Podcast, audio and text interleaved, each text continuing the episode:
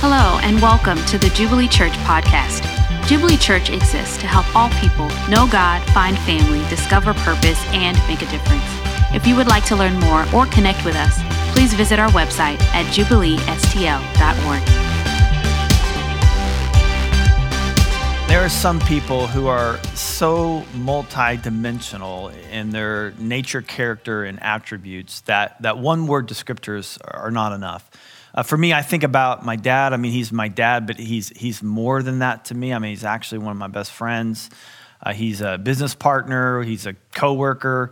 Uh, he's one of my most trusted advisors. To, to look at my dad or to view my dad through the lens of just any one of those, uh, even father, would be to misrepresent or even miscalculate really the impact that he has on my life and, and what he means to me. And I'm sure you have people like this in your life, people that you know so well, uh, that mean so much to you, that they have all these different um, uh, word descriptors that you would describe that relationship. Well, this is hyper true of God.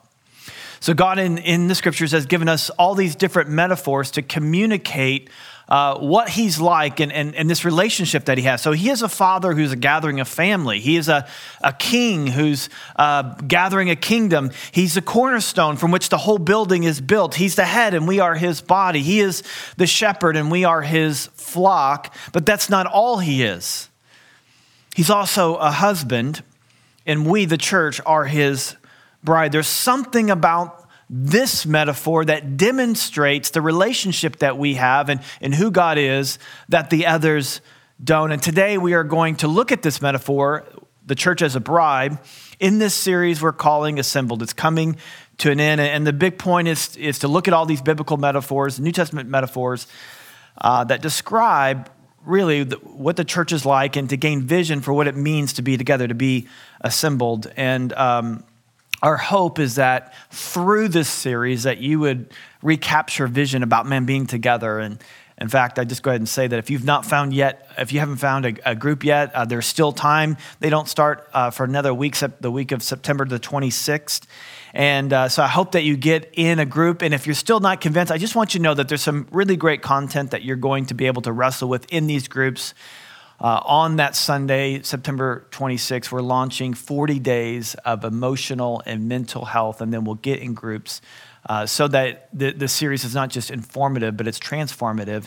And it's going to be super, super powerful. So I hope you get into one of those. So we are in Hosea uh, 3, and in verse 1, it says, Go love a woman as I have loved the children of Israel. So he says, um, to, um, Just as you, Hosea, are married, so I am married to my people. And this is a pervasive biblical concept, both in the New and Old. So it's all through the prophets. So in Isaiah 54 5, for your maker is your husband, the Lord of hosts is his name.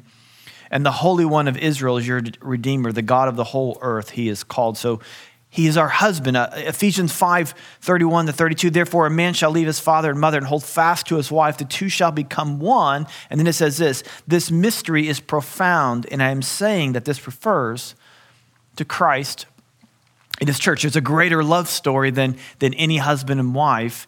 It is the relationship between Christ and his church. And then at the end, Revelation 19 7, let us rejoice and exult and give him glory, for the marriage of the Lamb has come, and his bride has made herself ready. This is a couple things about this beautiful. One, it's a beautiful metaphor. The intimacy that God wants with his people goes beyond a king and his subjects, a master and a servant, a shepherd and a sheep, even that beyond a father and child. There's a connection and a closeness in the marriage relationship um, that, that is revealed, it, that, that it reveals to us how God feels about us. He wants a relationship so close, so intimate, so binding that we can't possibly understand who God is and how we relate to Him outside of this. Uh, so, one, it's a beautiful metaphor, but secondly, let's be honest, it's a weird metaphor. So, let me just remind you um, that it is a metaphor. Jesus is a real man, glorified in a glorified body, right now, reigning and ruling at the right hand of God. We should not romanticize our relationship with Jesus in any way, shape, or form. Uh, worship leaders for a season uh, were writing songs that were unhelpful, if not inappropriate, you know, basically saying Jesus is my boyfriend. And that's not how we are to relate to him. We're not to romanticize this relationship. So that's one. But secondly, so it's just a metaphor. Secondly, the first and the main application of the bride of Christ is corporate, not individual. I, we're going to apply it individually, uh, individually today, and I think that is, that is right. But it's primarily a corporate uh, metaphor. We are the bride of Christ. Uh, and so you, it's important to see that this is a corporate reality and not just an individual one, which, on a side note, but an important side note, this is the Bible telling us that we cannot even actually understand our identity without understanding uh, that we are part of something, that we're, we do not just see our identity through an individual lens. As you grow in your maturity in Christ, you begin to see the world through a biblical lens. Uh, your first question won't be, Who am I? but who am I in light of who God is and his corporate community? So it'll firstly be, What, is, what does God want for us, not so much what God wants for me. So it's, it's corporate, uh, but there's individual application. So, what does it say about this relationship that we have with God? It, it, firstly, it says, it talks about the, that this is a relationship of priority. The only way to have a healthy marriage is that your spouse is the most important relationship, most important human relationship that you have. Some of us have learned this the hard way to try to for to not put that at the top place, it's just not going to work. And when that's true, when, when your marriage is going well, I mean, all of what's going on in your world can be going south. But if your marriage is going well, you can move out in the world in strength. Uh, but the opposite is true. If you're not, if things aren't going well in your marriage, but everything else is going well, you're going to move out in the world in weakness. I mean, that's what Rod Stewart said. He said in his song, Have I told you lately that I love you? Have I told you that there's no one else above you? He's even said, Hey, look, there's a priority to this relationship. And when that happens, he says this You fill my heart with gladness. You take away all my sadness, ease my troubles. That what is what you do. Now, I know some of you are disappointed that I did not sing that song, and I just merely said that, but let me just tell you, I did you a huge favor. But what he's saying and what the Bible's saying is that uh, marriage is, is this human relationship that sets the course for your entire life, but it must be a priority. You know, that's why it says, you know, when you become married with someone, you're no longer two, but one. And Jesus is saying it, that I am the ultimate priority. I cannot be an add on relationship. I am not a vitamin supplement. I am the priority. I sadly read in a recent poll, I hope this isn't true, all right, but it's the poll that I read, and it said that only 14% of Christians um, saw being a Christian as more important than being American.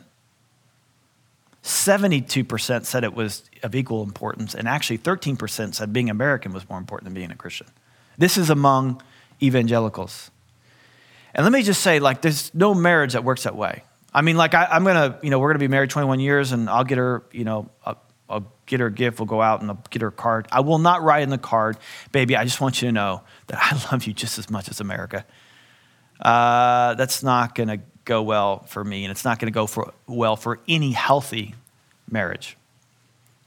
Everything else becomes second. So it's a relationship of priority. It's also a relationship of intimacy. You know, I can hide stuff from my friends. I can hide stuff from my parents. I can even hide stuff from myself, but I cannot hide stuff from my spouse. Expressions are intimate. You can't love people from afar. J- Jesus doesn't want to just live next to you, but actually, he wants to live inside of you. You know, he's closer than a brother. He lives with us by his spirit. It's a relationship of ultimate influence. Your spouse can absolutely shape how you feel about yourself in ways that no one else can. So, for example, if someone came up to me and said, You know what, Brian, you're a really kind person, I would respond, Oh, that's nice. And I fooled you. Because uh, you don't know me, right? Like, you don't know how impatient I am. You don't know how, you know, task oriented I am. But my wife was to say, Brian, you're about the kindest person I've ever met. If my wife was to say that, if she was to say that, could somebody please tell her to say that to me? If she was to say that, uh, like, man, like, uh, I can't say I fooled her. Like, it would be true. And she has the power to make me float, and she has the power to, to absolutely crush me. And, and this is, it's a relationship of great influence. Let me tell you something how God feels about you. Isaiah 62 5. As the bridegroom rejoices over the bride, so shall your God rejoice over you. I remember being the bridegroom. I remember seeing Rachel when, you know, when she comes around the corner with her. I remember that moment when I saw her. I've, I've officiate weddings and I've seen counts, countless, countless bridegrooms uh, standing at the front with me. And I'm, I'm always watching there for everyone else's eyes on the bride. But I love watching uh, the groom. In every, I mean, there's tears, there's a smile as big as you can see. What no bridegroom ever does is like, you know, look, starts looking at his watch, like, you know, how long is she gonna take? Like, there is just, it is pure enthusiasm and joy and excitement and delight. And that is exactly what God thinks about you when he thinks about you. When he sees you, he lights up like a bridegroom standing at the altar waiting for the bride to come down. The best marriages in all of history are just a dim hint. They're just a dim picture of the reality of the love and the joy and the delight that God has for us and the ability for, us, for that to change our life. So if God loves us that way, that should change us more than anything. And that's why it says in the Bible that in, uh, in Ephesians 3 that when we experience this love, man, we could do more than we could ever think or imagine because His love is that transformative and that influential.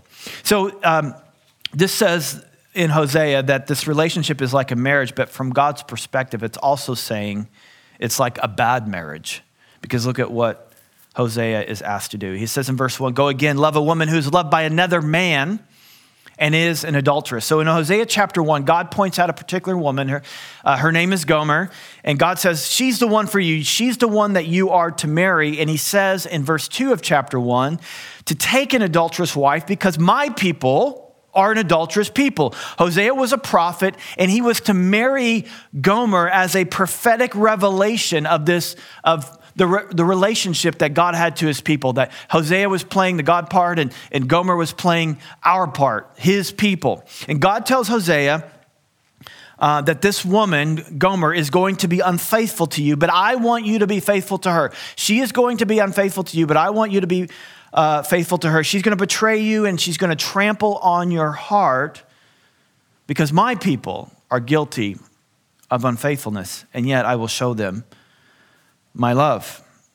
Now, why did God do this? Well, God was wanting to demonstrate that He loves us with an unconditional love and that we consistently are unfaithful to Him. And if we don't understand this picture of marriage, we're really never going to understand who God is and how He loves us. So, so Hosea does what God asks, and he marries her, and then they have three children two boys and a girl. But the unfaithfulness starts very, very early because you want to know what they named the third child? He named the third child Lo-ammi, which means not mine. She was immediately unfaithful to Hosea. And then she had more lovers and more lovers. And then in chapter two, she becomes a streetwalker, she becomes a prostitute. But it gets worse in chapter three because we see that she's for sale. This lover uh, referred to in verse one is probably her pimp, and she most likely lost her marketability, and now he's cutting her, his losses and trying to sell her off. It's as bad as it can be, it's as broken as it can be, it's as miserable as it can be. And God is demonstrating that this broken marriage is what my relationship is like with my people. I love my people, but my people have not been faithful to me. So he says, Go again, love a woman who is loved by another man and is as an adulteress, even as the Lord loved the children of Israel, though they turned to other gods and loved the cakes of raisins. The cakes of raisins was a delicacy ate, eaten at the uh, idol feast. In other words, God is saying, This is what it feels like when a human being puts something else before me, when, when they put other gods before me, when they begin to make something else more important to me. And, and you and I do not understand the impact of our sin until you understand what the betrayal in marriage feels like. You know, if a king has a citizen who breaks a rule, that's one thing. But when a spouse puts her arm, so excuse me, when a, when a spouse puts herself in the arms of another lover, that is not breaking a rule, that is breaking a heart. So we don't really understand God unless we understand, but we don't actually understand ourselves. Gomer is actually out of so so we don't understand how God feels about this, but we actually don't understand like what we give ourselves to. I mean, Gomer is absolutely out of control. She cannot stop her lust. She is a sex addict. In fact, if you read Jeremiah 2, 3, and 4, it's very graphic of how God describes the unfaithfulness of Jeremiah. I won't go into it because it is just that graphic. But it talks about uh, this lust that is out of control for other lovers. So has Israel lusted after foreign gods. And, and this is what we do when we put anything before God, when we put idols before God. It could be making money, it could be having children, it could be looks, achievements, politics, rights, freedoms. I mean, Christians right now are out of control and how they perceive their personal freedoms and as it relates to what does it mean to be a, a people of God. But whatever it is, whatever you would put as more important than God, like we saw in this poll, I mean, that is your real God. And, and you know what sex addicts are like? Sex addicts have an inner emptiness that compels them to fill it with false intimacy sexual pra- practices to satisfy, and, and it's a false intimacy. God says if you make anything more important to Him, you are doing the same thing with your soul that a sex addict does with their body. You're putting yourselves in the arms of something else. You gotta have it. You gotta have that money. You gotta have that relationship. You gotta have that, that job, that career. It is your lover. But how do these lovers treat us? How do these idols treat us jeremiah 4.30 oh you o desolate one what does it mean that you dress in scarlet that you adorn yourself with ornaments of gold that you enlarge your eyes with paint in vain you beautify yourself check this out your lovers despise you they seek your life what is he saying? He's saying these, can, these things can't save you. They are just idols. They didn't create you, I did. They can't save you, but I can. If you build your life around anything except the God of the Bible, they will leave you desolate. And they will seek your life because they demand an allegiance from you without delivering on what they promised. So we don't understand God, but we don't even understand ourselves when we don't, because we don't realize how addicted we are to these other gods. So, how does God respond to us? Well, he says, to Hosea to go to her again. You have a thousand reasons to divorce her, but don't do that. Go to her and look at verse 2. It says that he bought her. Now, this was most likely a, a public auction. And the humiliation would have been extreme because she probably is standing there naked. And as she closes her eyes to shield herself from as much humiliation as she possibly can in the moment, a crowd of men start bidding five shekels, eight shekels, 10 shekels. And in her humiliation, she thought it couldn't get any worse, but then she begins to hear the voice of Hosea.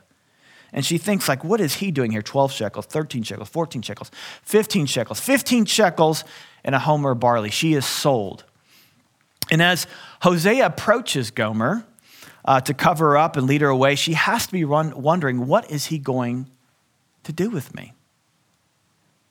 As bad as we think this situation is, I don't think we can actually understand the humiliation of what this shame and honor culture was like in the Middle East in the 8th century BC.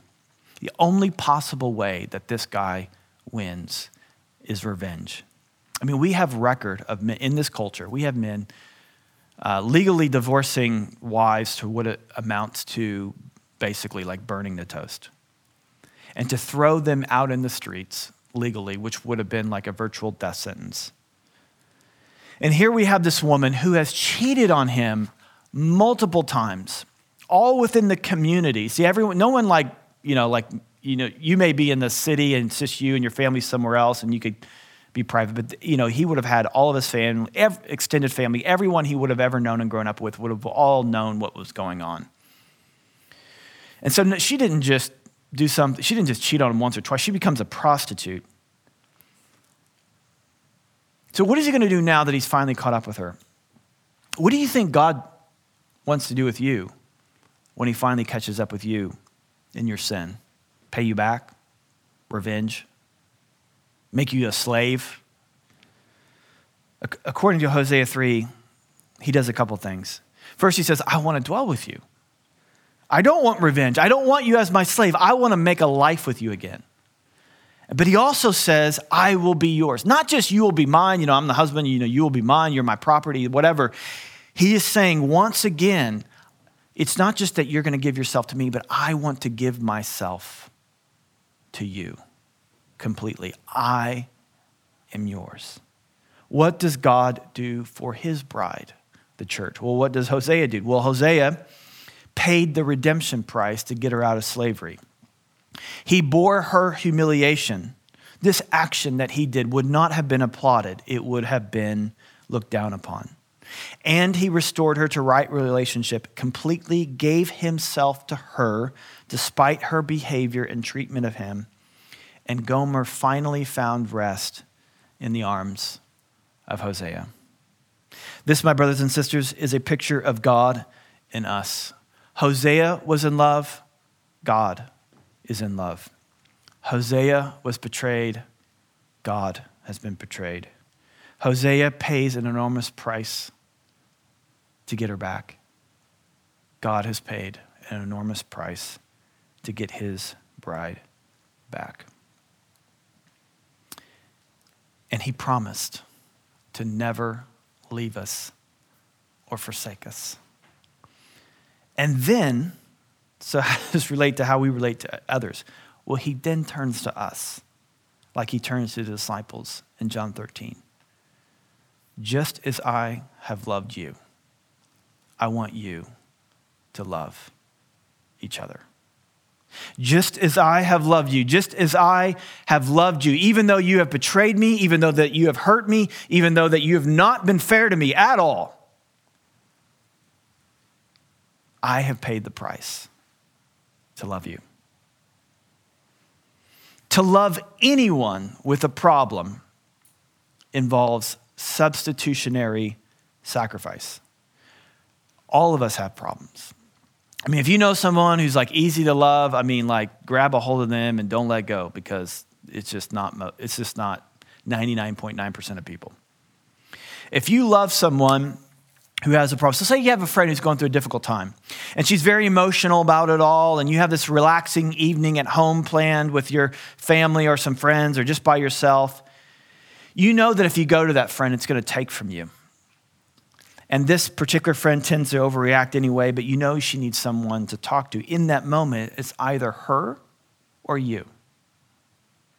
There's no way around it. You can either have the evening that you wanted and stay emotionally untapped, um, or you can go to her because at the end of the evening, she's going to feel better, but you won't. And that's the way it works. There's no way to love a weak person without your strength going to them and without their weakness coming to you. There is a substitutionary transaction that goes on every time that you love someone. And we're talking, we're, we're talking to each other about how do we how do we build how do we build this kind of new testament community where we learn to bear with each other and we have all different kinds of opinions and all different kinds of diversity and da da da da. How does this all work together? Well we learn to love each other in a substitutionary way. We learn to love each other the way christ has loved us with an unconditional love where, we, where we're willing to pay the price. We're willing to, to pay the emotional price or the actual price whatever that may be so let me ask you a question. Are you right now suffering? Are you at right now in a meltdown? Maybe God is making you a prophet. Let me just say that right there. Maybe, maybe God wants to use whatever situation that you're going on to be a prophetic revelation of what the love of God is really like. Don't miss this opportunity. So many people are viewing um, their world and how they move out in their neighborhoods and how they move out into community based through the eyes of themselves and how they're being treated. And it's not fair. And I'm not saying it is, but here's what the invitation is to us that we can love the way Christ has loved us. I read this great quote by Bob Goff. He says, Don't save up love like you're trying to retire on it, give it away like you're made of it. Isn't that amazing? Because that is what Christ Christ says, I am loving you with an eternal source of love that is me. I am love. And I want to fill your life with that love. Now take that love and go and love other people. Maybe God is making you a prophet. Maybe God's making you a prophet in your community group, in your neighborhood, in your marriage, in your family, in your workplace. You are not being treated fairly, but you are going to willing, you are willing to pay the price. He has so much for us. Finally, I just want to say if you do you have Jesus in your life? Maybe you've never said to him, like, I do, like, I want this relationship. I want to be in this relationship. I want to receive your love. I want to, I want to fall into his arms. I just want to encourage you to make that vow today, to say to him, Yes, I, I want this. I, I want to be in a relationship with you.